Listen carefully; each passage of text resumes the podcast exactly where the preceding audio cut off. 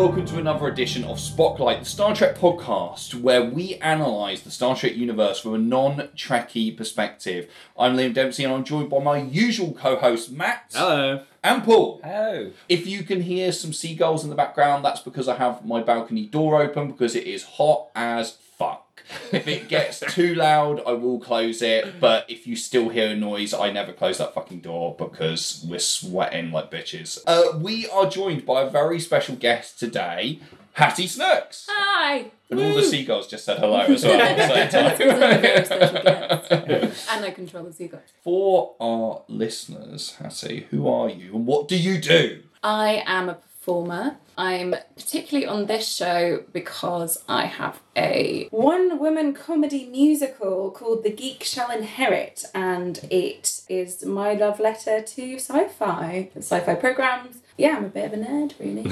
Yeah, that's incredible. The the show. When did you actually start first performing that? Oh gosh. Uh, so my first performance of it would have been um, October 2020.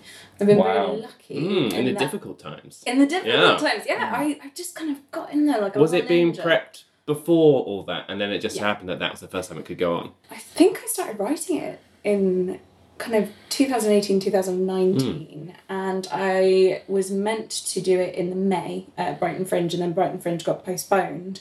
And um, yeah, we did it in the autumn, and it was a kind of much smaller scale fringe than was intended. But um, I was kind of ready to go and champing at the bit and really excited, and I got to do it.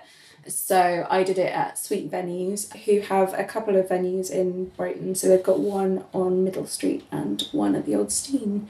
Um, and they're kind of they're also pop up venues, um, but they're more like old school like black box theatre. It's nice because my show is kind of based around my front room, so it's a very intimate setting. And because it was also distance and stuff, you had fewer audience members, which meant that it genuinely felt like people were in my front room, which is a really cute thing. Like, That's nice. Give us the log line for the show. Like, what what exactly is the basis?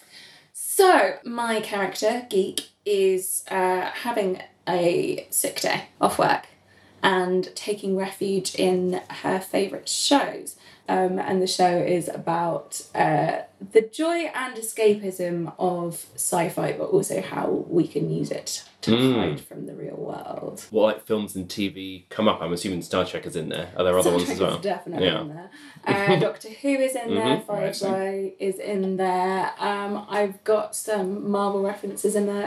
Uh, Earth's Mightiest Heroes, the cartoon, which is quite fun. Oh, okay. Uh, Mad Max Fury Road is in there. Basically, I kind of cherry picked the ones that I wanted to put in there. So I don't have any Star Wars in there. Um, I kind of have a reference to it at the end, but I was like, Star Wars seems like too much of a kind of megalith to take on, and also it's not my wheelhouse. Everyone's got their own like bit of geekery. Star Wars comes with a little bit more kind of like social acceptance as well because Yeah. it seems to be everybody's got a kind of connection to it, and I, I think people more t- talk about that whether they hate it or, or or not. But it's like Star Trek always still seems to have that sort of bit more of an underground sort of feeling about it, Yeah. even even if there's like five shows on the air at once. Like yeah. it's Still, still, not quite, still quite as, still not quite as mainstream, even Yeah. as much as JJ Films try to make And- it happen. Yeah. and that's even with it being such a pop culture totem pole. Like, you know, it's just oh, it's just like it's you know everybody knows Klingons, everybody knows photon torpedoes or transporters and beaming people up, but it still has that kind of little bit of a you know people looking down the nose a bit at it. So Yeah. Which is why you hid your love for it through all of school. no, I did. Well, but then I, but then I didn't hide it through university. Exactly. Well, you So, know, yeah. late And nineties. you're like, what a mistake it was. But um, I think as well, like you know, it said it, the pandemic sort of delayed it slightly, but also I feel like probably the best time for it to happen because I think this is what a lot of people were finding themselves doing Yeah. was Mm. being, in spending their an awful lot of time at home, retreating into like that the world was a bit too scary even to kind of comprehend at the time, and people rediscovered their love of shows, these these shows, didn't they? And uh, yeah, definitely. and people discovering them for the first time, binge watching, you know, because there's so much existing content, and now people actually have the uh, scope to go and really do some exploring. Yeah. And I think the thing with Star Trek from the year era where we had 25 episode seasons, like that's a big prospect for people to take on in the modern era. So the fact that they had the pandemic which to do it, the I think we've got a lot of people I think have maybe come to it for the first time. Yeah, I think loads of people caught up with like classic shows that they'd never seen before during the pandemic because suddenly they had that extra time. So yeah, I think it totally w- would have really vibed with people. I think. Like, yeah, I mean, yeah. basically, I was social distancing and nerding out before it was cool. yeah. Mm.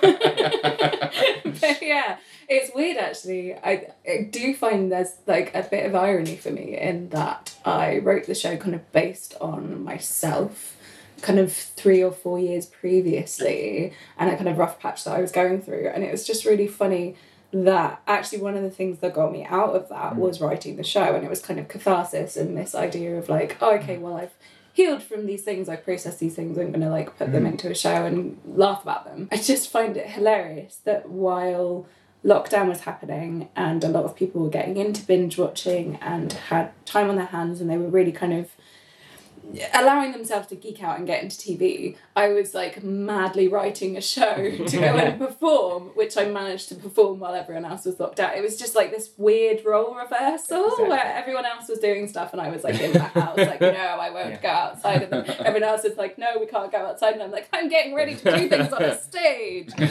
Um, Yeah, you'll, you, you're like, you'll be sick of this soon enough, and I'll be waiting. I'm ready for you. Yeah. I'm ready for you with my pop culture references. But that's really awesome. I'm really glad it went well and you've got plans to perform it again, I presume. Yeah, I'm definitely going to do it at Brighton Fringe again next year. Um, partly because I really love the show and it hasn't had the chance to have a full capacity audience yet, so it would be really nice to actually like have more people come and see it. Yeah, and definitely. I just don't feel like I'm ready to let geek go yet. I just I love it. I really love it. That brings us on to the subject of Star Trek and what we do on the show, Star Trek Credentials. So, what have you seen? What haven't you seen? What are your favourites? What was your first experience of Trek?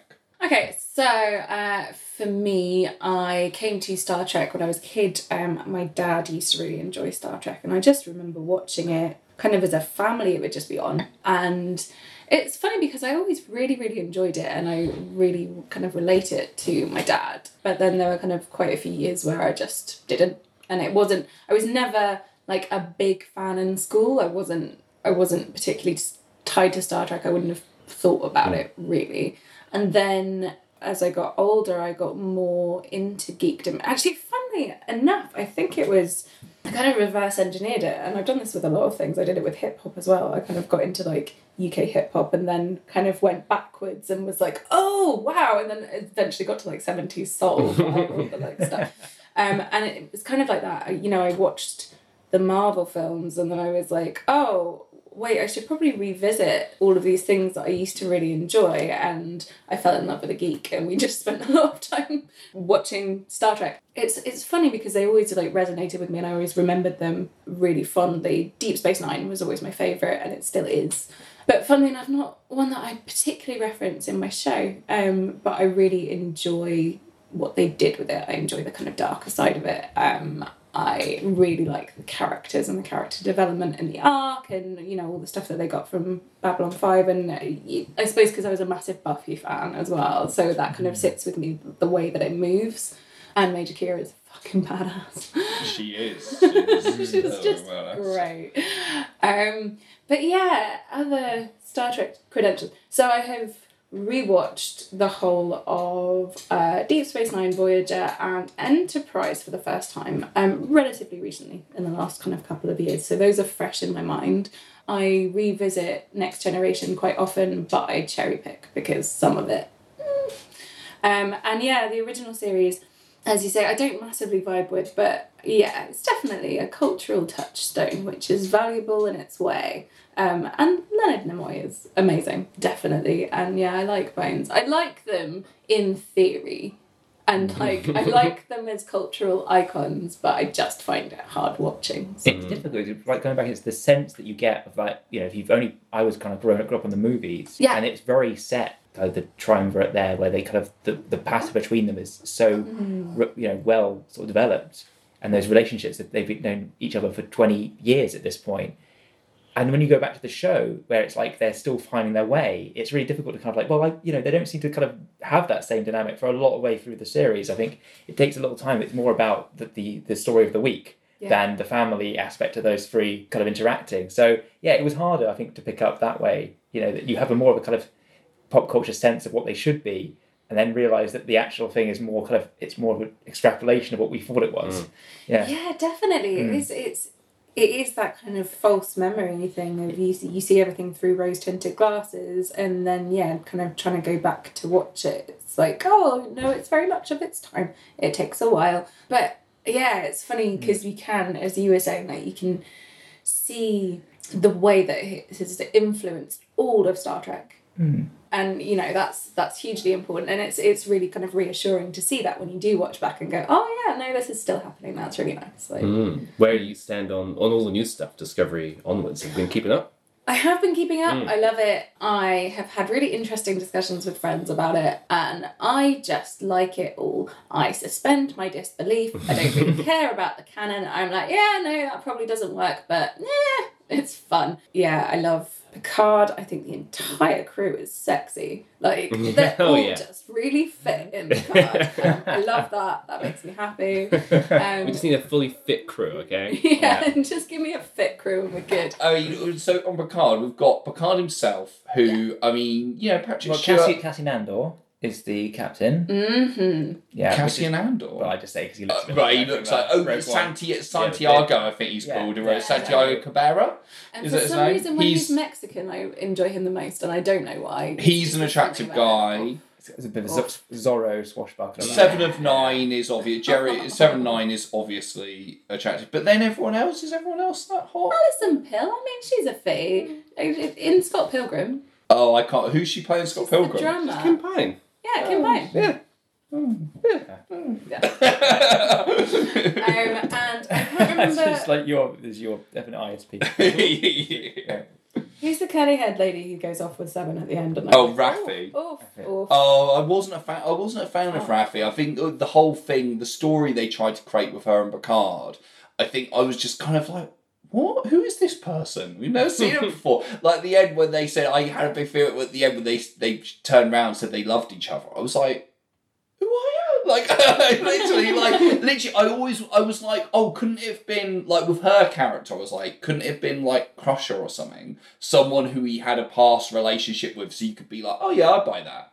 But someone who just randomly like appeared, and I'm like, who are you? I don't understand how you have this deep relationship. Uh, yeah, and like, and Jean Luc, it's one of those things where Patrick Stewart, I think Patrick Stewart can be very sexy man, but I think he is getting a bit old now. Finally, after all these years, finally showing his age. Wasn't he on the It's cover the, of- TV Times? Like Yeah, you know, TV Times, like, Sexiest uh, Man Yeah, Alive. Sexiest yeah. Man Alive. There Yeah, that, well, first contact era Yeah. when he's got his vest, he's got his guns Getting out. black leather vest, that, you do a bit of this. yeah, Yeah. exactly. Exactly. But but now I think he, he's looking slightly uh, dodgery. But yeah, like I I really enjoy Discovery. I, I really enjoy great. Sonequa Martin Green, I'm not gonna lie. She, she's fucking amazing. She's like she, she's incredible. Like in terms of performance, I think she's amazing in that yeah. show. Like in terms of she has to play like so many notes of that character in many ways because she kind of goes on a big character journey from being more Vulcan like at Mm. the start. Like she at the start she's quite rigid and like emotionless kind of thing, like almost like Spock like.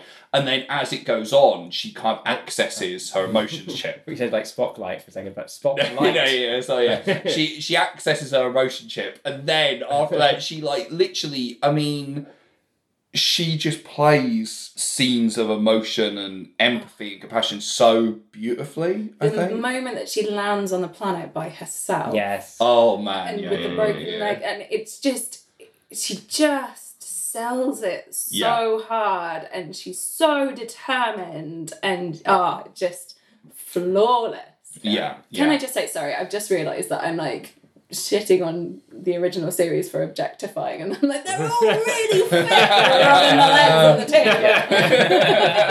so I am a feminist, but they are really fit. but it is just yeah, yeah and I don't I, I just think with because so many fucking idiots like online like hate Discovery and hate her and everything. I'm like I fucking bore off. Like yeah literally. They're fucking awesome. Like yeah I mean Discovery it has its faults everything like that. I'm perfectly like willing to admit that. But I just think as an over like even season three which we reviewed on the show mm. and I went back and said like I think this is the weakest season. I've got a lot of issues with it.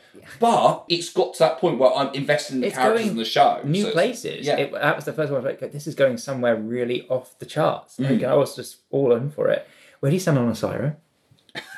he fucking loves Osyraa. Yeah, I mean, fair. She's really interesting. She's great. I wish they'd done more with her. Me too. Um, I Spin off. Could this be Yeah, a Cyber watch every episode? Or Yeah. like just because I, I think like the moral line that was being crossed or covered that that kind of what she was proposing you're like mm, she's kind of not wrong Mm-hmm. like she's kind of you were not part of the uh, Sarah was right brigade, eh? Go- you, you look like you're, you, Yeah. you're willing to say that. What? Tell me your views on this. Well, I, I'm I think really it, intrigued. you know when, when um yeah I think the admiral was wrong to like not accept the offer. I think it was really short sighted of the federation at that point to sort of like turn away this chance of like a you know it's like you've got to stand trial. It's like bullshit. Like people get off for less.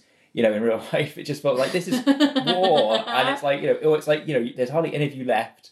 You know, you're hanging by a thread. It's like absolutely, you'd you'd want to bring people in. I don't know. The socialist in me is like, oh, bending to capitalism and all of the kind of shit that she did, and you Mm. Yeah. know. But that's it. I think you've got more chance of like you know rather than you know, freezing her out completely is what happens. Mm. It's like where was the compromise? Where was the learning from each other? It's like you've got to be in a position to actually share some of your values. We don't negotiate with terrorists. Yeah. Where I was If like, put her had- on trial, and I need the black cat for this one. just like yeah, well put her on trial then, but like then just like acquitted. yeah, put her through the system, but get her out again. I keep thinking we're going to turn into a recording one day. and You're going to just be painted green. So I just appreciate her sass with the crew as well. She just Yeah. returned she up did have a lot of wi- sass. Winking a you know a little like smile and a wink. Like there was something about the way she interacted with them, just so great. Well, she sassed Tilly big time. Didn't Yeah. she? I definitely Poor think- Tilly. Uh, Writing wise, they definitely could have done a lot more with her. And, you know, wh- whether I agree with the morality or not, I think that it would have probably made for a more interesting program if they'd actually gone, yeah, do you know what? Let's let's give it a go. Let's see. They are people too. This is sprung up out of need and necessity. Mm. So why don't we like mm. look into that rather than mm. just like shutting Well, it down? they tolerated the Ferengi on Deep Space Nine, Yeah. and I feel like that was the you know the the, the other equivalent to this. It would have been interesting if they'd made a pact with the Emerald Chain. And they made a I've pact with the up Sonar with. in Star Trek Nine, which also had like an underclass of conquered species. Yeah, true, true. So She was quite killy though. Not killy as in tilly killy, but like killy as in murdered lots Yeah. of yeah, lots yeah, of yeah, people. yeah, She- yeah, yeah, yeah. Yeah. She's a monster. Anyway, moving on. right, today we are talking about Hollow Pursuits, Star Trek Next Generation, Season 3, Episode 21. Next time on Star Trek The Next Generation, a serious accident releases highly toxic chemicals, Begin evacuation of secondary hull. And contamination ignites a chain reaction that's tearing up the Enterprise. Controls are not responding, sir. Now the crew faces destruction at breakneck speed We can't shut it down, Captain. She's accelerating out of control. on the next exciting episode of Star Trek The Next Generation. Hattie, why did you pick this episode? Two words. Reginald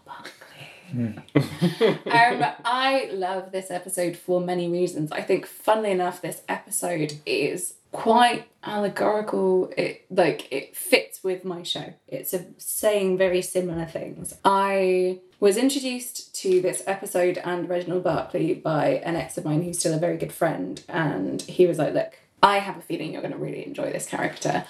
And I watched it and I was like, oh, yeah, you were absolutely right. I very much do. I find the character of Reg absolutely fascinating. Yeah, he was um, originally like meant to be like quite mischievous, and he was based on um, a character from folklore who was quite despised, um, and basically was so insecure that he kind of he took the hatred that he had of other people and like started like messing with them.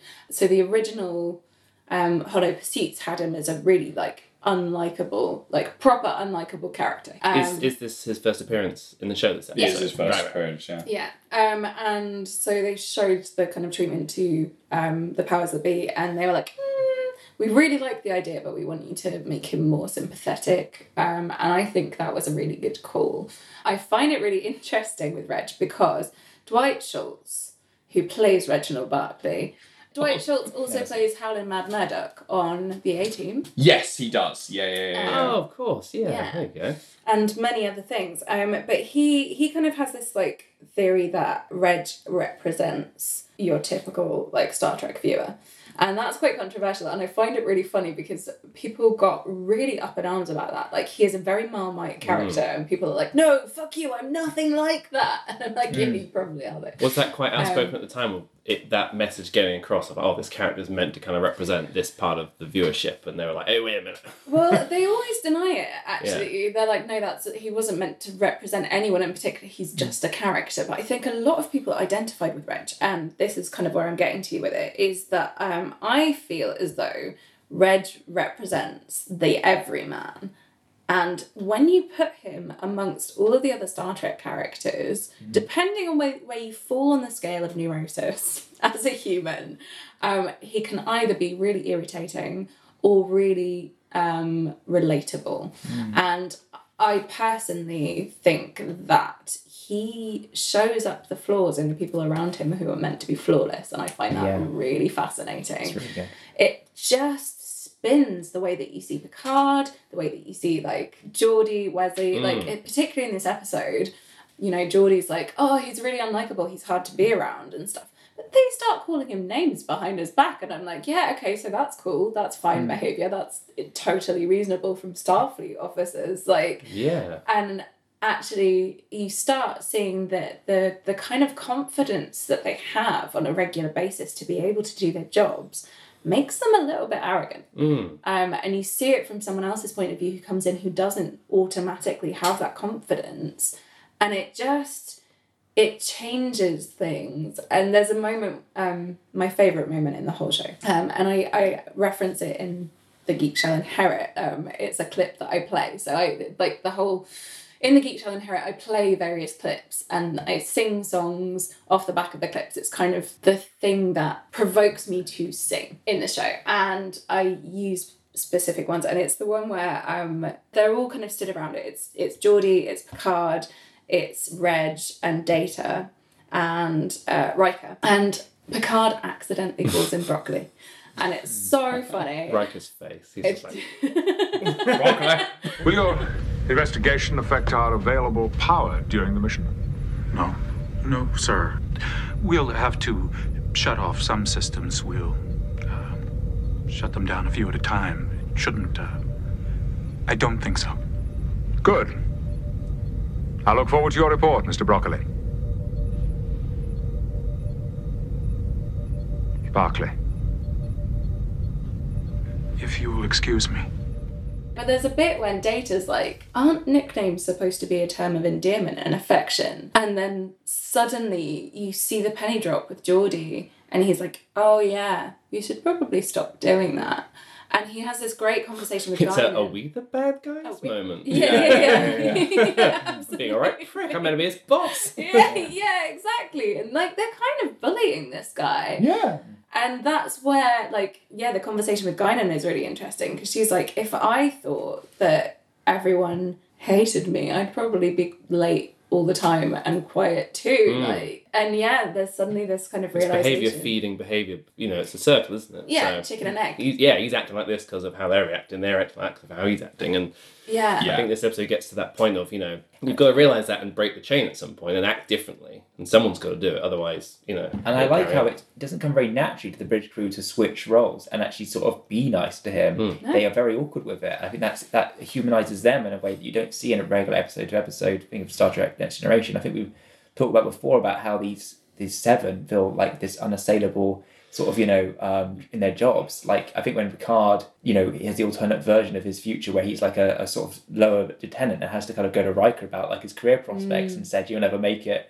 He's too old now. Like I just feel like yeah, you, this is the this is it speaks into what Reg has gone through. It's like they do seem like impossible high standards to follow. Yes. It's like yes. it's so ridiculous how perfect Yeah. they come across. But I love how this takes the sheen off that a little bit. But yeah, that was my impression here, and uh, what Hattie's been saying about Reg being that kind of surrogate character, where you, you could be watching this show up until this point and seeing these characters as your favorite characters and heroes, and like they're all great at their jobs, and everyone on the ship seems to be. But the reality is, if you were just there, and this episode takes a, a real look to see how hard, you know, how much hard work it is to be good at mm-hmm. your job, in whatever department you're in. And this is just like, yeah, if you were just there and a bit shit, like, and they're running around being super efficient and like, you know, barking at you and stuff, you'd be like, oh wait, these are just people, and it kind of makes your mm. favorite characters into your scary boss, and it's like, oh, now I don't know how to feel because Also, how I many times probably have you saved the Earth? exactly yeah. None. yeah, yeah, they must all be running around and ramping Everybody egos. here yeah. saved it a minimum of two times. Let's get this into this properly then. So this was written by Sally Caves, who wrote one episode of TNG, this one, uh, and she also wrote a story for DS9, Babel, but literally this is the only script she wrote uh, for Star Trek. Uh, her real name is Sarah Higley. She's a professor of English at the University of Rochester. And created Barclay. That is her big claim to fame. I mean, that's a weird one where she only wrote this one episode. It literally, it's there like basically her only credit. I was a bit like, not bringing her back to write more Barclay stories. Yeah. Because, Of course, this is a successful character. Like it seems seems weird. This I guess maybe she's like, oh, I'm busy being like you know professor. Like got no time for Markham to do. Yeah, exactly. like, I don't know, but you know, but she created Barclay, so you Must know, have had that in- sense of pride of seeing him go on to other yeah, episodes. exactly. In, in Hattie's eyes, she is a hero. So yeah, like, and it was directed by Cliff Bole, who is a kind of absolute Star Trek mainstay. Directed like tons of kind of various episodes of TNG. Twenty five episodes. Directed Conspiracy, one of the like exploding scanner style alien heads, the Royale, and the Best of Both Worlds. Oh, I, two-parter. I, I have a soft the Royale. Yeah, yeah, I do too. Bit of casino action, and he also had some like history directing like uh, Star Trek alumni even before Star Trek because he directed seventeen episodes of T.J. Hooker and three episodes of Spencer for Hire, which of course starred Avery Brooks as well. So yeah, he was ready. He was ready to deal with the uh, Star Trek crew. Has anyone got a synopsis like, of this episode? Well, basically, yeah. So Reginald is kind of our in point for this episode, and he's struggling in engineering under LaForge, and they're both trying to kind of reach more of a compromise where Geordi and Riker and everyone above that starting to get annoyed with this guy's incompetencies, and it's because he's, you know, very stressed and anxious, and he's been spending his time in the holodeck, kind of in his own uh, created worlds to kind of big himself up and get a bit more confident footing. And um, it all kind of comes to a head when there's this ongoing problem of various little issues around the ship, whether it's like uh, melting glasses and broken uh, anti-grav trucks and stuff. And there's something going on that they're- trying to work out the connection. And so while they're all trying to, you know, solve the problem of Reginald Barclay of like, you know, what is with this guy? What are we going to do with him? Are we going to ship him off or are we going to lift him up? He ends up pushed to the forefront to try and solve this ship issue, which quite quickly races towards quite a dangerous endpoint where the whole ship's basically going to explode in like five minutes unless they uh, fix it. Yeah, I mean, it's important we do have a little synopsis with this one because I always insert the original trailer that they played on TV mm-hmm. at the time for this specific episode mm-hmm. of Star Trek. But this one, famously, the trailer, the promo for this episode, features none of the Barclay stuff. Really? It's just like a race against time on Star Trek. Yeah. like, I think, like, Some yeah. virus is eating the ship. And literally, there's no mention of Barclay, no mention of any of the holodeck stuff. It's mm. just the outside. Yeah, it's The last plot, five minutes. which, story. which yeah. seems really weird. I don't know why they did that. I think Like- it's yeah, it's a, it's a gamble, isn't it? Like introducing somebody with the predominant screen time of the mm. episode is like, everybody else is like a co-star essentially, mm. and I, I love the way that the A and B stories are inextricably linked. What he's been working on is related to what he you know is going through. Uh, on a personal level, you know, they're so closely linked. There's not like um, they're separate from one another. It, Mm. it does serve as Yeah, that's actually quite a smart trailer, I think, because it kind of would, you know, you'd end up coming to the episode and being like, oh, I'm a bit surprised, because otherwise they'd be like, next week, this guy. Um, yeah, yeah, you don't know him yet. I mean, it does. Like the, the teaser is great, where you have Yes. you know him sort of uh, intent forward. You know, you have Deanna Troi. Like you know, we've seen her in sexy hours before, but not this sexy. Uh, and then you, you know see him pushing the forge around, who does a fantastic fall. He gets backwards. Riker in a headlock, Yeah. which is hilarious. And it is just like I mean, you kind of got to go. This has got to be holiday, but it's still. Oh, but like, now this makes sense if this is the first time we're ever seeing this character. And Yeah, this is the because you don't open. actually know. That's the You'd thing. be like, It's "Wow, who is this You, guy?" you go, it has to be holodeck, but actually you've no idea because we've never seen this character before. So for all we know, I mean, he comes across as like, like like a Q or something like that, like a Q's Yeah. nephew, who's just like going, just like I am one of your crew now, and you have to live with me. well, he comes across as like the Grant Mitchell of the Enterprise. It's James Bond. Yeah, yeah, being like a fucking hard man and everything, because he comes in straight away and guy is like, well, we don't want no trouble. Mark." I, guess, Yeah. and I guess coming off of like the A team, his character's obviously a lot different than that. It's You'd be going, oh, it's A team guy. It's how, how, Yeah. In Starfleet. Yeah, yeah. and then like, oh wait, no, not this is all fantasy. so is he. Bradley Cooper in the movie? No, he's uh, Sharlto Copley in the movie. Okay, right. Crazy okay. guy. Yeah, yeah, yeah. Howling Mad Murdock. He's the guy who flies the copter And it shows just how good an actor he is. He plays kind of three. I was talking to my friend about this. He plays he plays like three different characters in this episode. Yeah. Because he's yeah James Bond Barclay, where he comes in and gets Riker in a headlock, which I love so much. um, and then you've got like really nervous Barclay, and you can see like his facial acting. Like Dwight Schultz is a really really good actor, and I feel like actually Star Trek was really lucky to have him because he does just kind of make everyone else level up. I don't know Yeah. whether you noticed that, but like his just his facial expressions when he goes from being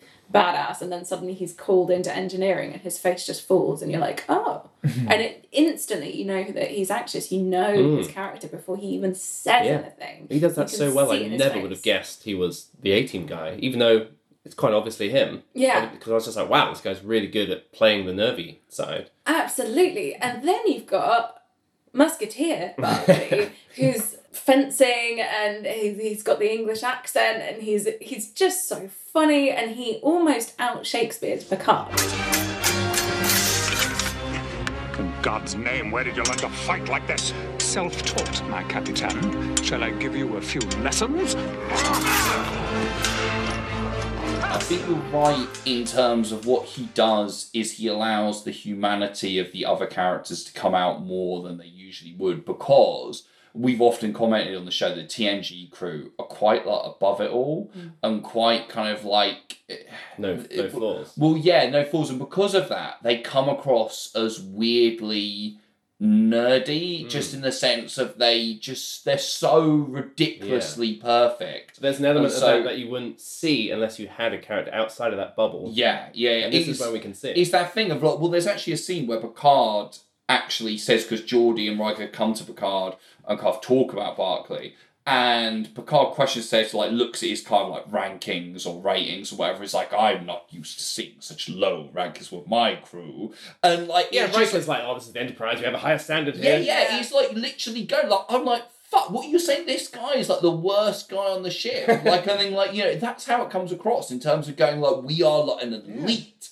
and how's this fucking loser got aboard? I'm just not accustomed to seeing an unsatisfactory rating on a member of my crew. I guess the question is whether Mr. Barclay is Enterprise material. And I assume by your request for his transfer that you think he's not, Commander. Well, I hate to say it, but I always thought I could work with anybody. But I just don't understand this guy. Broccoli makes me nervous, Captain. He makes everybody nervous. Broccoli. Young Mr. Crusher started that. I guess it's caught on. Let's just get that uncaught, shall we? you know now we've got Star Trek Lower Decks, uh, which obviously portrays people like Boimler or so who are a bunch of like fuck ups at the end of the day, and it's that thing of going Gotta like work somewhere. When it's a they good did. prototype for that. Show. Yeah, yeah, yeah, completely. Because when they did Lower Decks, the Lower Decks episode of TNG, of course, it's actually very different. The characters on the Lower Decks episode of TNG are very efficient. Um, It's just that They are just work on training kind of thing. They're just they're just learning. It's not like they're stupid or fuck ups kind of thing. Whereas this is literally like this is much more like the animated Lower Decks show where you've got a character who feels out of their depth out of place and Mm-hmm. kind of intimidated by the insane achievement levels of the rest of the crew. L- like you say, it is like plonking a normal human being, Yeah. um, one of us, a far more, like you say, far more relatable Yeah. character who goes, because you're like, yeah, if you were amongst these guys, like, and Geordi was your fucking boss, who clearly is like amazing at everything, you you would be intimidated and you would be like, oh god, I'm gonna fuck up so bad. Yeah, you Like, probably would beat them up in a VR simulator. Yeah. You had the you know, why not? Yeah. There's also like uh, Geordi's boys club in engineering as well. I noticed. Yeah. Like uh, just, that was a bit of a strange. It's just so painful as well it shows, because well, just to kind of on, on that, it's like it really does throw the quite sharp contrast, like how he treats the female members of the crew, like how he just turns into kind of sex objects almost. Yeah. And there's, you know, it's uh, it kind of like shows that TNG's lack of like diversity as well. It's like that's what they reduced Crusher and uh, Deanna Troi to. Yeah, well, I mean, literally in that opening uh, opening thing, Troi is like full porn star mode, basically. Like, uh, yeah, Death Wish free. it's one of those things where I, I was watching this going. This is literally USS Callister, the episode of Black Mirror, that we uh, talked about on spoofs of Trek literally years before. I mean, it must have influenced it because essentially it is that idea. It's just that obviously this is on a network TV, yeah. so they can't go as far as that. But the reality is And is. those creations in the holodeck aren't sentient trapped. They're- No, no, no. but the reality is, if we saw the true, like, cable version of what Barclay's up to, we know that everyone is his fuck puppets in that like, hologram. You know what I mean? I think so, but I also think that that's almost a by the by. Mm. I know that sounds weird, and obviously there's like consent issues there, and it is like dodgy as fuck. But my mm. thought is that he's not in there to get pussy. He's Right, okay. in there to relate to mm. people. The fact that she is the goddess of empathy, like that's what he wants. He wants empathy. Mm. From the crew, he feels he wants connection. Just to be It's not yeah. about getting laid by Troi. Mm. And actually, he's really nervous of Troi in real life. I think because he feels intimidated by her and he really likes her. Like, there's a genuine need for connection there and almost like a guilt of what mm. he's been doing because he knows it's wrong. So, yes, fuck puppets. But I don't know. It's not the I'm driving not force. It doesn't need to be. convinced. Yeah, Yeah. yeah, It's very clear what he's trying to get from it is psychological, isn't Yeah. it? It's Yeah. just it's a chance for him to kind of like vent, Yeah. get some of that out, so he actually could actually just perform, even if it's a bad to a bad degree, just actually better get pull it together. He Well- needs somewhere to kind of like scream into the void. All I'm saying is don't run a black light over Barclays. like, uh, like, like, but it's funny what you say because one thing I did notice was when we see Troi as the goddess of empathy, and she's all kind of like, oh, and like the the guy, he's like, oh, like, oh, very very funny. I, I was like, this is weird because actually, the goddess of empathy version of Troi is showing less skin than one in the reality. Like her costume on the TV that she's wearing is like massive cleavage, like showing off everything like that. Like I'm just like, wait a sec, like your costume in reality is more pervy than this costume. Going like, yeah, so that's just like a bit odd. Like I don't know whether that just is says something about like the the values of the show at the time, or whether that's a deliberate kind of comment that actually she's more kind of covered up in his fantasy version. And like you say, she's the goddess of empathy Yeah. in terms of like you know which she is his counselor in real life. So it's like maybe he is going for emotional support rather than But when they find him, that moment when they're looking for him later on, you know, in the cable version, of course, they would find him in fuck puppet mode. Yeah. But they find him like just in um, well he's Crusher's sleeping. lap, like you know, having his head Sleep. stroked. He's Yeah. sleeping, and he actually says he makes a comment of going, "I just needed some sleep." And actually, it's a very she appears to be kind of giving a very like motherly like role, Yeah, like protective in terms of like you know holding him, allowing him to sleep, and kind and be at peace rather than maybe he can't sleep in out. He's too anxious going everything like that. And maybe that's more as well. So it's quite interesting that although yes, fast forward 20 years and put it on CBS All Access or Paramount Plus, where they can do whatever you want. Maybe you see a kind of, you know, more oh, I'm glad- extreme version, but, I, I think I think Star Trek as a, as an IP wouldn't go there. I think it's probably once you've kind of gone there, it's like difficult to go back. I think it's just not. It doesn't feel in within the kind of Mm, no. family sort of values of the show because it's you know even though Discovery's pushed some of the envelope in terms of like it's got Effin and Jeffin. Effin and Jeff and there's some violence in it. I still think like you know an edited version could be shown and be family. Yes. it values are too universal and it has too much to say about you know trying to educate people to look at real world problems, but having that slight detachment of it being a science fiction show, you know, makes things a little more palatable to kind of hold that mirror up to yourself and to what you, you know the life you're living.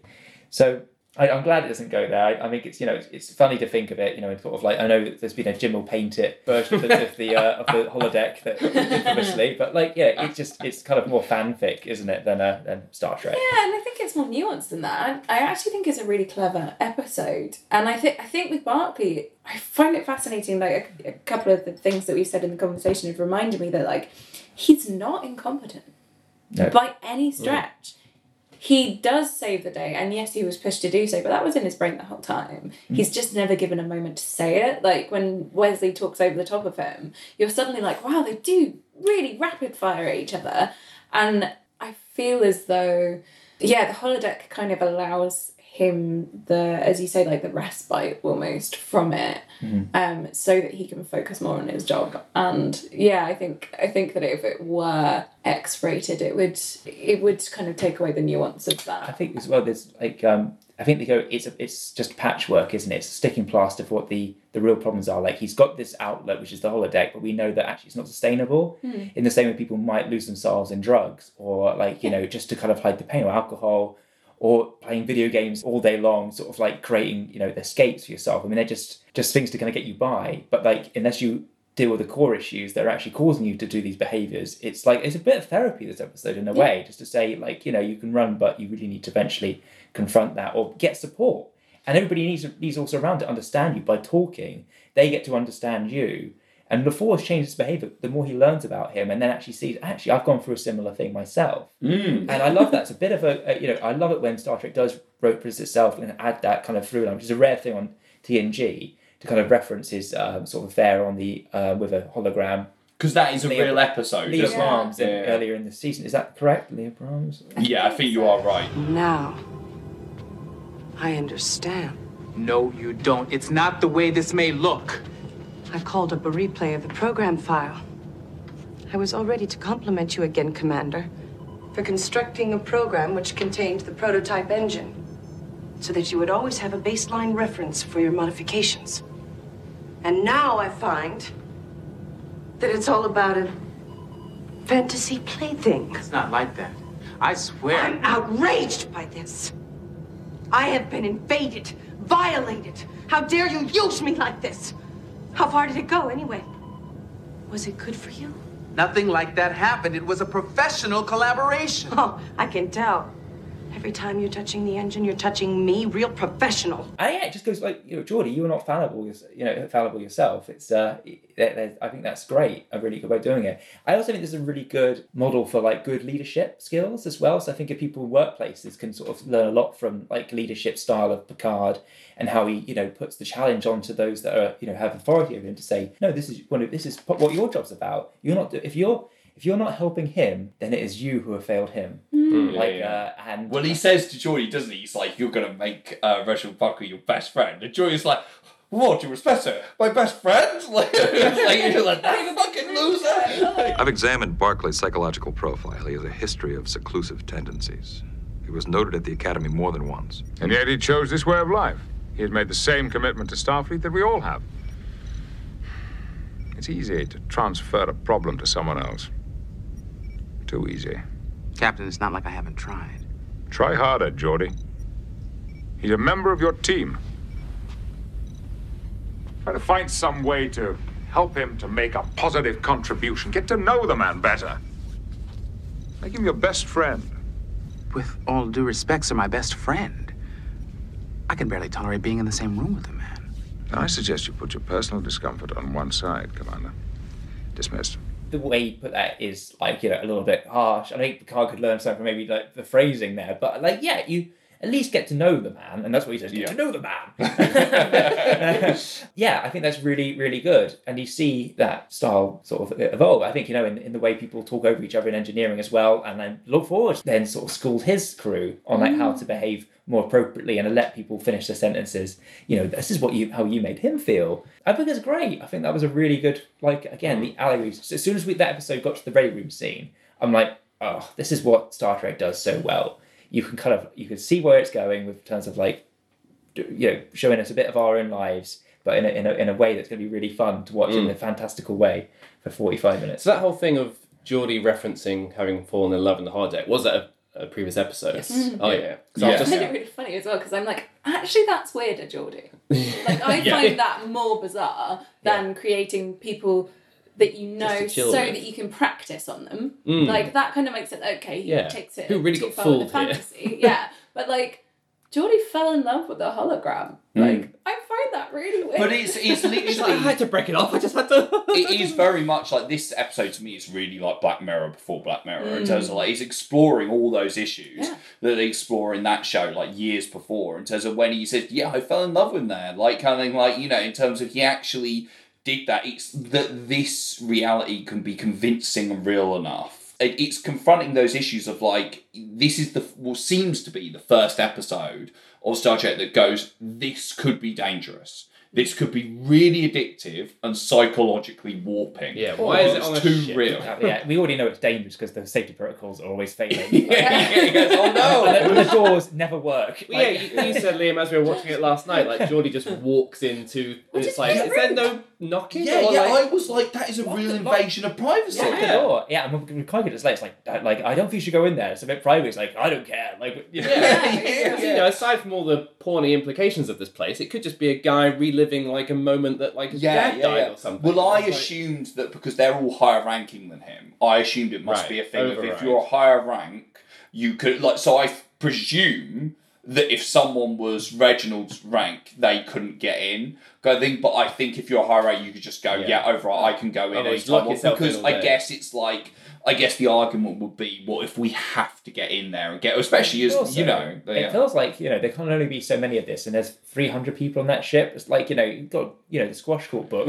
This book's solid, like you know. So like, hey, wrap it up. Like, uh, like, but it did seem to me like that is really. sorry, I have I have the holodeck uh, things like that.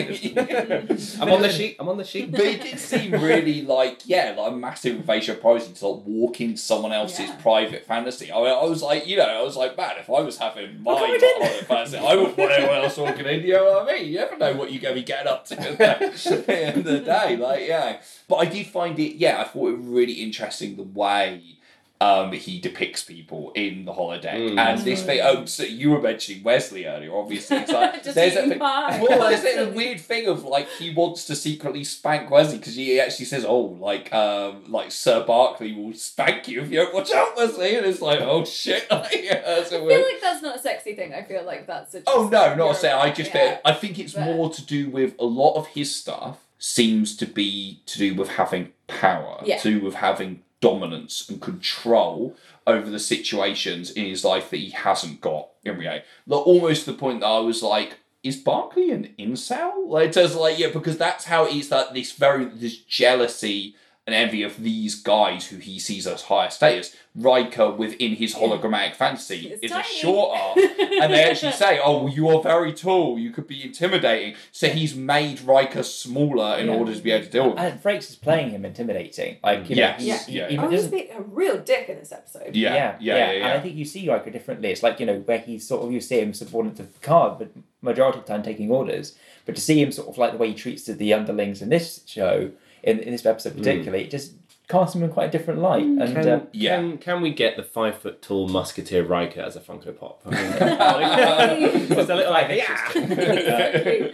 um, I don't think Barclay is an incel. I think that it is like I find this episode fascinating for so many reasons. I think it covers. I'd like to talk about the fact that it covers addiction in a really socialist way. I think that's fascinating. I think it covers the fact that like geeks, uh, myself included, can definitely hide from the world in TV, and that can be an escape that is as dangerous That's as addiction. Says, it's just it? a much lighter version. But also, yeah, I think it's like very much about the shadow self, which is um, a kind of Jungian theory. This idea that the things that we repress can take over us, or we can integrate them in a healthy way. And I think that, like, I don't think he's an incel. If anything, maybe a dom.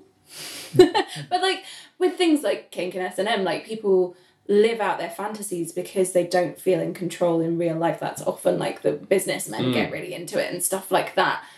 And I think like with Barclay, it is a way. It's actually as Troi says, it can be really healthy. It's just the addiction element that is the problem, which I find really interesting. Like it's yeah, it is about him kind of, I suppose, integrating this idea that he's not enough.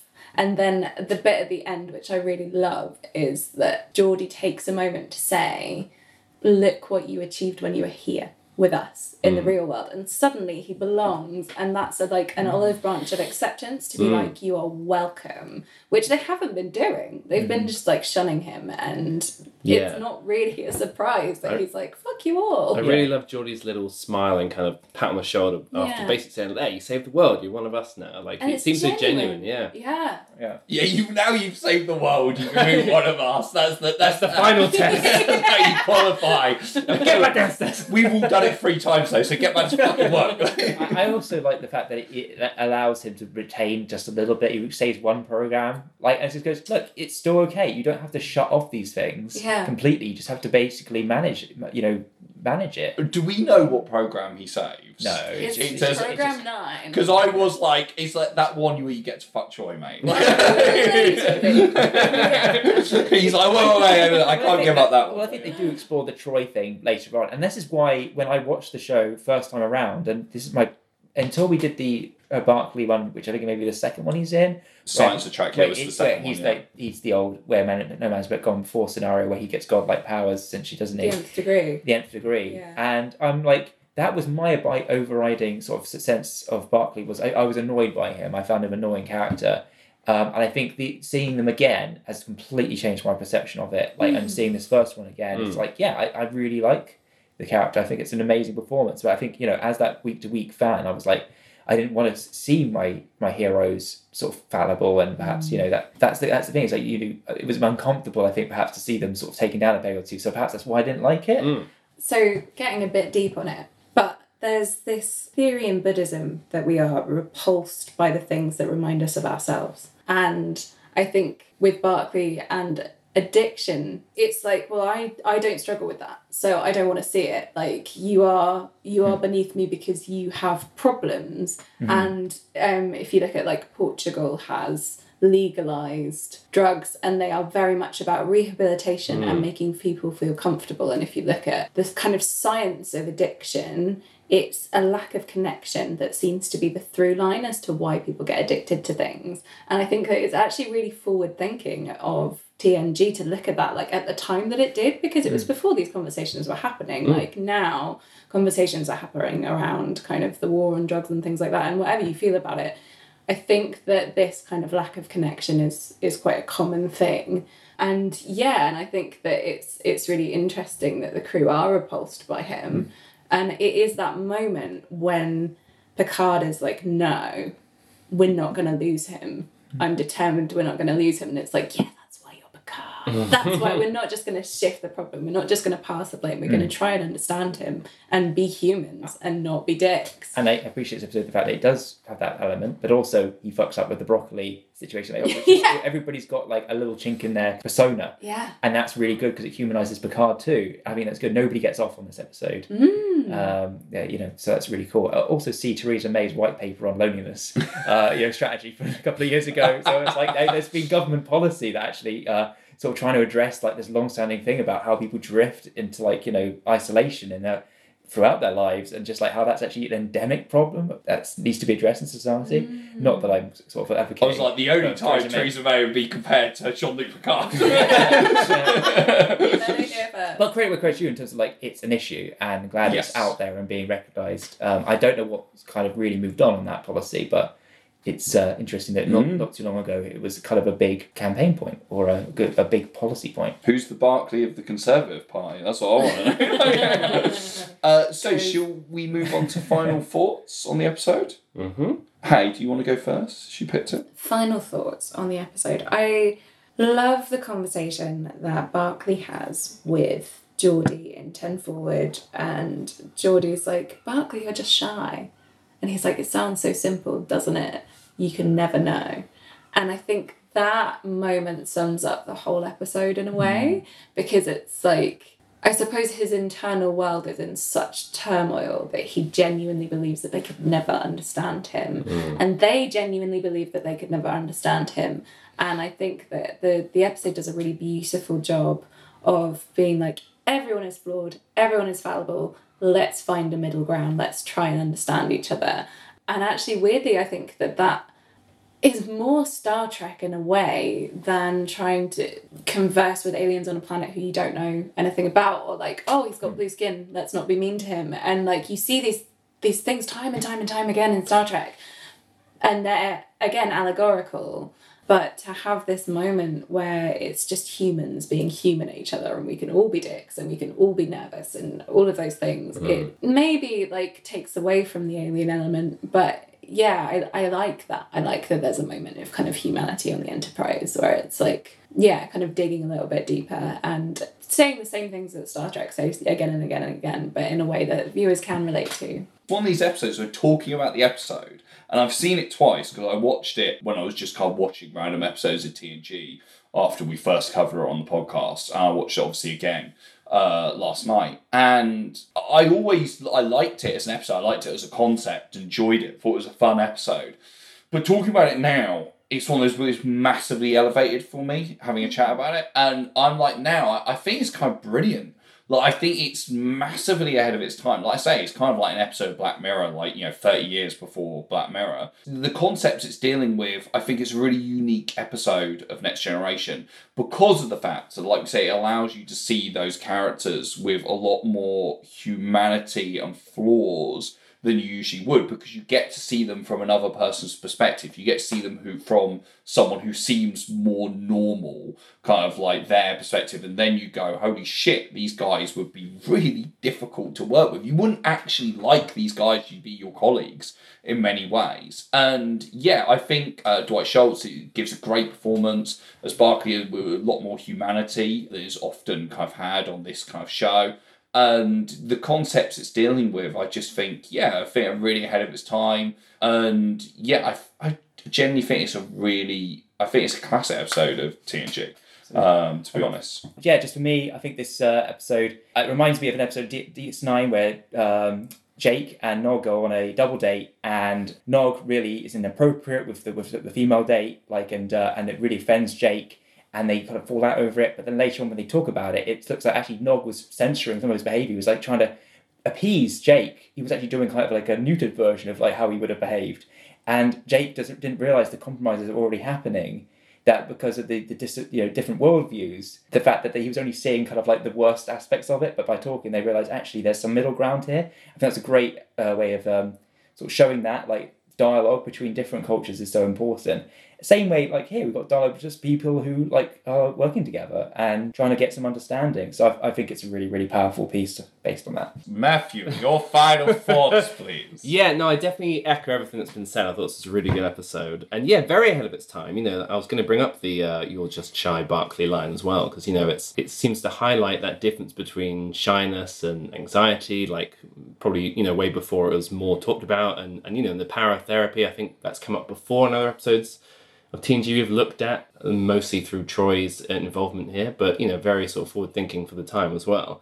And I just like how it kind of coalesces towards the end because it could have just been this fully character led episode where not much else is going on, but it does kind of bring in a bit of peril towards the end that could have felt just shoehorned in for a bit of action, but the way it kind of does tie into everything is really cool. And I really like the sequence of them, you know, in classic Trek fashion, using their brains to solve the problem and that kind of working down of what it is, going from Reg kind of hypothesizing his idea to Geordi kind of picking up the, the lead and being like, okay, now let's, you know, isolate all these things and it's like mm. 5,000 variants of something and then they kind of narrow it down through smarts and they just get to the five and then they kind of, you know, work out what it is and boom, and they're off. And it's like a really cool bit of investigation work up against like this ticking clock. Even though it's funny because yeah, we point out, didn't we, Liam, when we're watching it, that they kind of work it out, and there's that bit of Geordi and Reg like heading to the place to fix everything, and they're still walking, just like, like fucking run, guys, you got three minutes. He's just at about separating Yeah. the saucer section. This is really important. Like,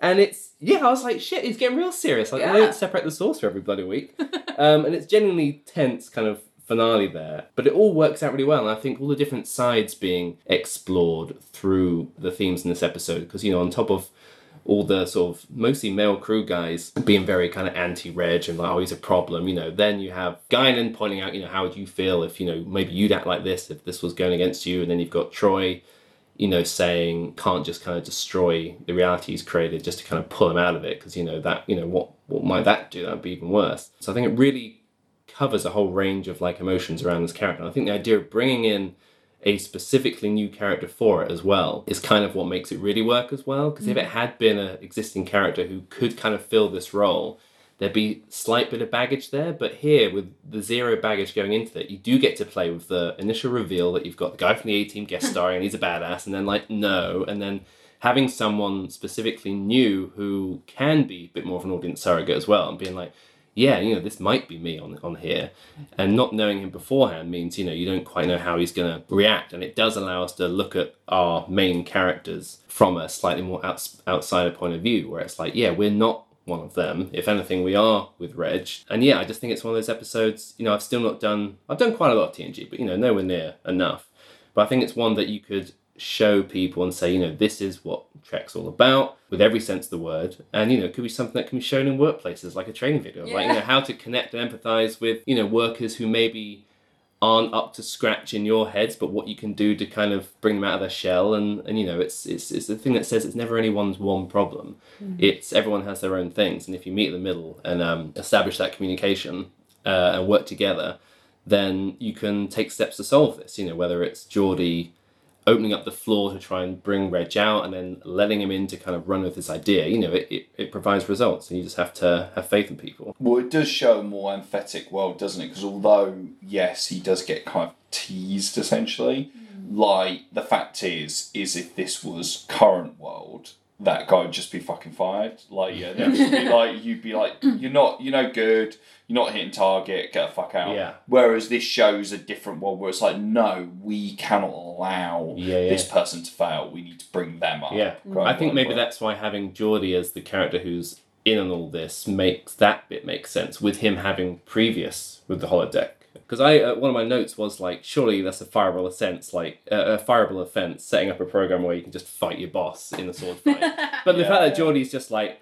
Because Geordi was the one who's like leading the charge against Reg, but when they kind of chat in the bar, he's like, ah, you know, we we were chatting, chatting with Riker, I think, and he's like, ah, you know, you can, it's a private thing. And I was thinking, Well, oh, yeah. Riker actually says when they find him saying, "Oh, it's against regulation to like use Yeah, so they actual do bring people, colleagues on the holodeck," and they're like, "Oh, I don't think that's actually a rule." So he's like, "Well, it should be." and it's the thing of like, but the thing is, I do kind of agree with him in terms Yeah, of yeah. I'm like, yeah, that's really, really dodgy. Like I the, the fact is, like, whether he is using them as like fuck puppets or not, the fact, like, you know, that he even Yeah. on the level they're doing, if he's going to kind of like, oh, Troi, hi, nice to like see you, and then he's like, oh yeah, when I get in the holodeck later, you're gonna be my goddess of mm. empathy, and like, it's just he's a little bit that's crossing a line for me. Like, Well, that's- yeah. Definitely consent issue. Yeah, Yeah, yeah, that's the yeah. Black Mirror part of it as well, where it's like, is it healthy or is it not? If you work, you're in a workplace where on your lunch break you could walk into a room, boot up a version of your boss, punch him in the face ten times, go back to work. Yeah. is that making a better worker or is it? Well, it, it's it it's taking things to a level that do that does not exist right now, which I think is the interesting thing. Is because you know, obviously,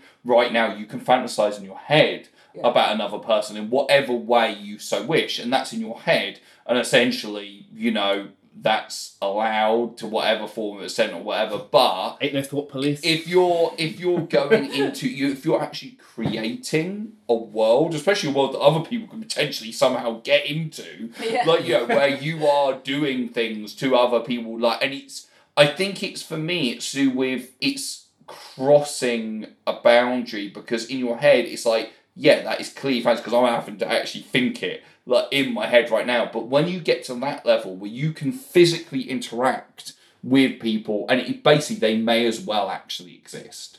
Although you may have some control Yeah. parameters over it like physically they may as well be there. And i think that's crossing a line if it's too close to reality for it to not be questioned. Definitely, I I agree with that. I think that I think Reg realizes that, which is and it, having the real interactions with the real people allows him to kind of be like "Mm, maybe not. But in defense of Reginald Barclay, in Yeah. Voyager, he creates the crew of Voyager in the holodeck again, and he saves them and he brings them home. So yeah, probably ethically a bit dodge, but you know. so basically all that like fuck training and the holodeck paid off in the end is what it says. So the, actually it was it was for the best. It was for the best. Yeah like uh, no it's, it's very very interesting. What what i actually thought one of my few criticisms of this episode is that we didn't actually properly get to see him caught out in the holodeck. So when Riker and everyone comes across him sleeping in Beverly Crusher's arms, hmm. we don't actually get to see him like wake up and go, oh no, and then go like, yeah, what the fuck are you doing? We cut to the next scene and he's already been pulled out of the holodeck. I actually would have liked to have seen the moment where he woke up, saw Riker and was like, fuck, this is like, yeah, literally, Yeah. and then going, what the hell are you doing? And everything like that. I thought that would have been interesting to see that actually in the moment. himself. Yeah, yeah, yeah, exactly. Yeah, be like, oh, this is, uh, no, this not is- See, I'm not sure I agree because I, I quite like the idea that we're shielded from his shame and humiliation. I think that that keeps us uh, like empathetic with him. I, I feel like Yeah. it's it's I don't know. Mm. Maybe that says more about me. I like. I want to see shame. I want to see humiliation. well, that's it. Well, that moment might have turned you more onto Riker's side, and then it kind of would change the perspective of the rest of the episode. You have I to don't know. I think you'd feel I more sympathy for him because Riker would blatantly probably Yeah. was horrible to him. Yeah. Maybe it'd be too much against him, and you'd be like, I don't like Riker anymore. Yeah, This show maybe that's it. Maybe that's it. Maybe that's it. Right. Well, it's been a fantastic discussion about Hollow Pursuits. I really, really enjoyed that. Um, you were just saying about how we always look up kind of rankings of these kind of episodes Yeah, amongst like chat fans, and we were saying about it's a bit of a weird one because this is a really controversial episode, as you were saying. Like there are some that rank it. They've done like top 10 holodeck episodes and stuff like that like uh, which seems ridiculous. But like they have done that. And a lot of people rank this really highly. But io9 who are a really big like website they did like put it in the worst holodeck episodes. So i think uh, and like you said i think it probably does just like when uss callister came out the black mirror episode which is a lot more mm. dark than this but similar ideas like that got huge amounts of criticism from like the geek community because of course they felt attacked Yeah. they were just like oh god like i remember there was a guy who's um who's a big guy in the star trek fan community and, and he wrote a piece for the guardian basically being, oh this is like an attack on everything we hold dear. Like yeah and uh yeah it was really like saying like you know you're making out like all geeks are like inside and i'm like well they're not. They're making out like this guy is and there are some who are so shut yeah, it does like you know I think it's totally fine.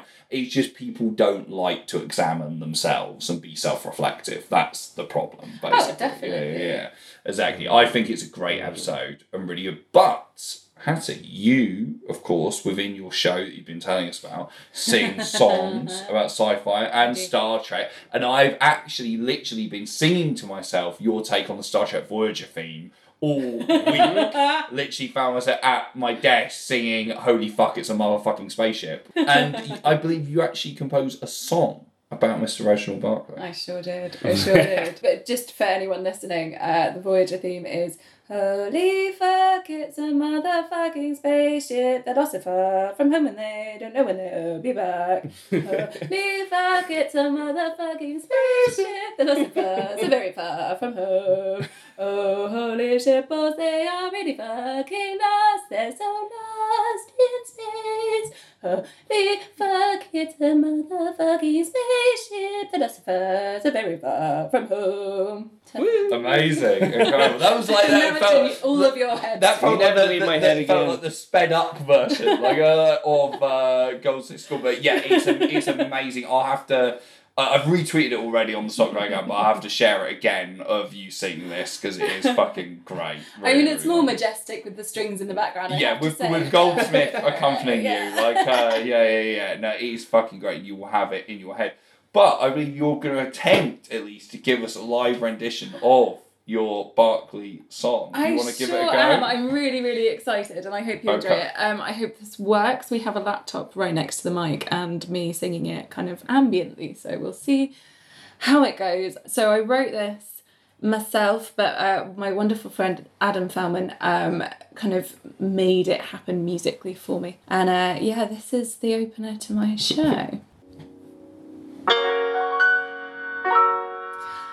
Of course, I live for Buffy, and Xena is the tits. I spend my nights dreaming of being various sci-fi chicks. Love Kara Thrace to Starbuck with her no fucks attitude.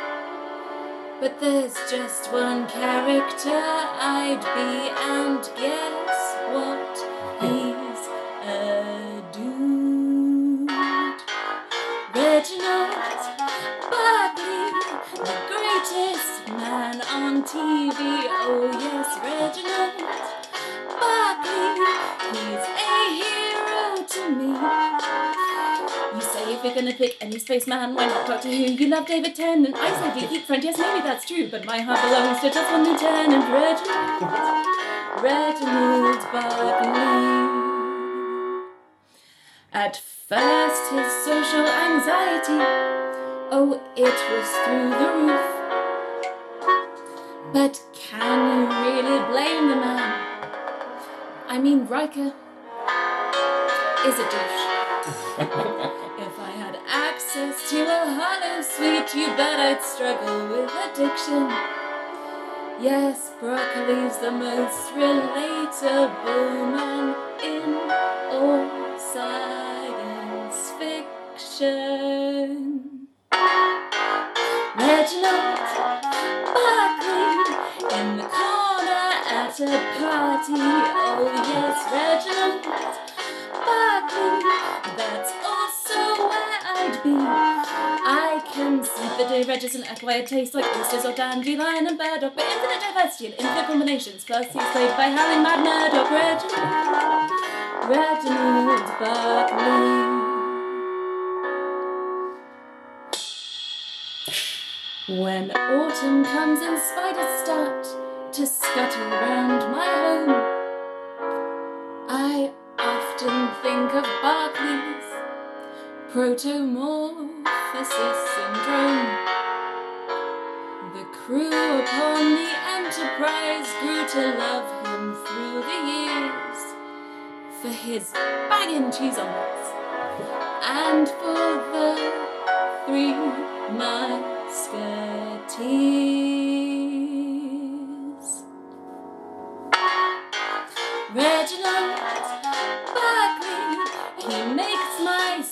Feel sparkly. Oh yes, Reginald Barclay, he's the man for me. While the rest of Starfleet fannies about with protocols and sticks up their asses, Regis Pathfinder helps Voyager home, and then he goes on to teach four classes. Reginald, Reginald Barkley.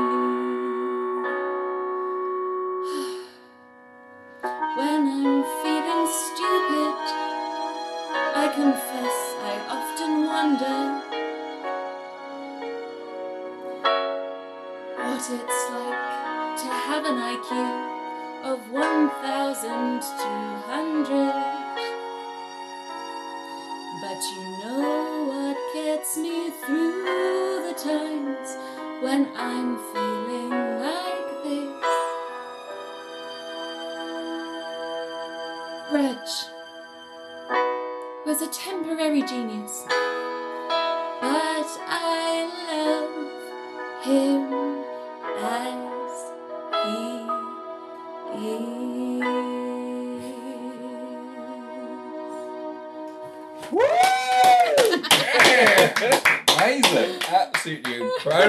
Thank you very Thank much. you for singing us out. Live long and motherfucking prosper. Uh, you can find us at Spotlight Pod on Twitter, Instagram, Facebook, or spotlightpod at gmail.com if you want to send us a long ranty email about why you are a Star Trek fan and nothing like Reginald Barclay if you want to do that. Um, and you can leave us a five star review at your podcast kind of catcher of choice.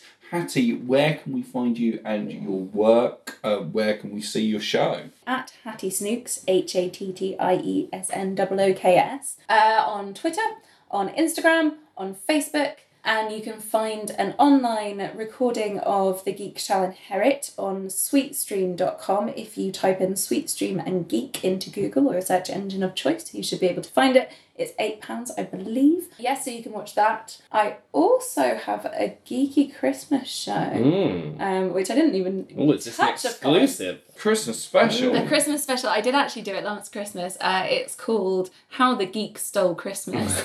and it is a very surreal um, combination of uh, Dr. Seuss, sci fi geekdom, and Christmas songs. Incredible. Um, and that's going to be happening at Sweet Venues, I believe, at the Old Steine in Brighton this Christmas. And yeah, um, just keep following me and watching out for where you can see it live. Yeah, well up for that. Like, uh, love love Christmas songs, and yeah, and any kind of Christmas TV specials, I'm always well up for. Always extremely disappointed that there's no proper Christmas special of Star Trek. I think that's a real oversight. It mm. needs to be created, especially with fucking Paramount Plus. Now they're literally spunking out so much Star Trek. You like literally make a Star Trek holiday special right now. Yeah, but How then the Star Wars holiday special. Yeah, but they can do better. they can do better these days. You know, they've got a bit more money behind them. Bit more like, yeah, they can do they can do special things. I'm like, it really because they've shown that Christmas still exists in the Star Trek universe. So I'm kind of like, there's references to it and stuff like that. So I'm like, we'll just fucking have a Christmas episode. Well, if you want to hear a Christmas song sung in Klingon, please Wow. don't touch it. We know where to go. In- involved, involved. Right. Goodbye, broccoli.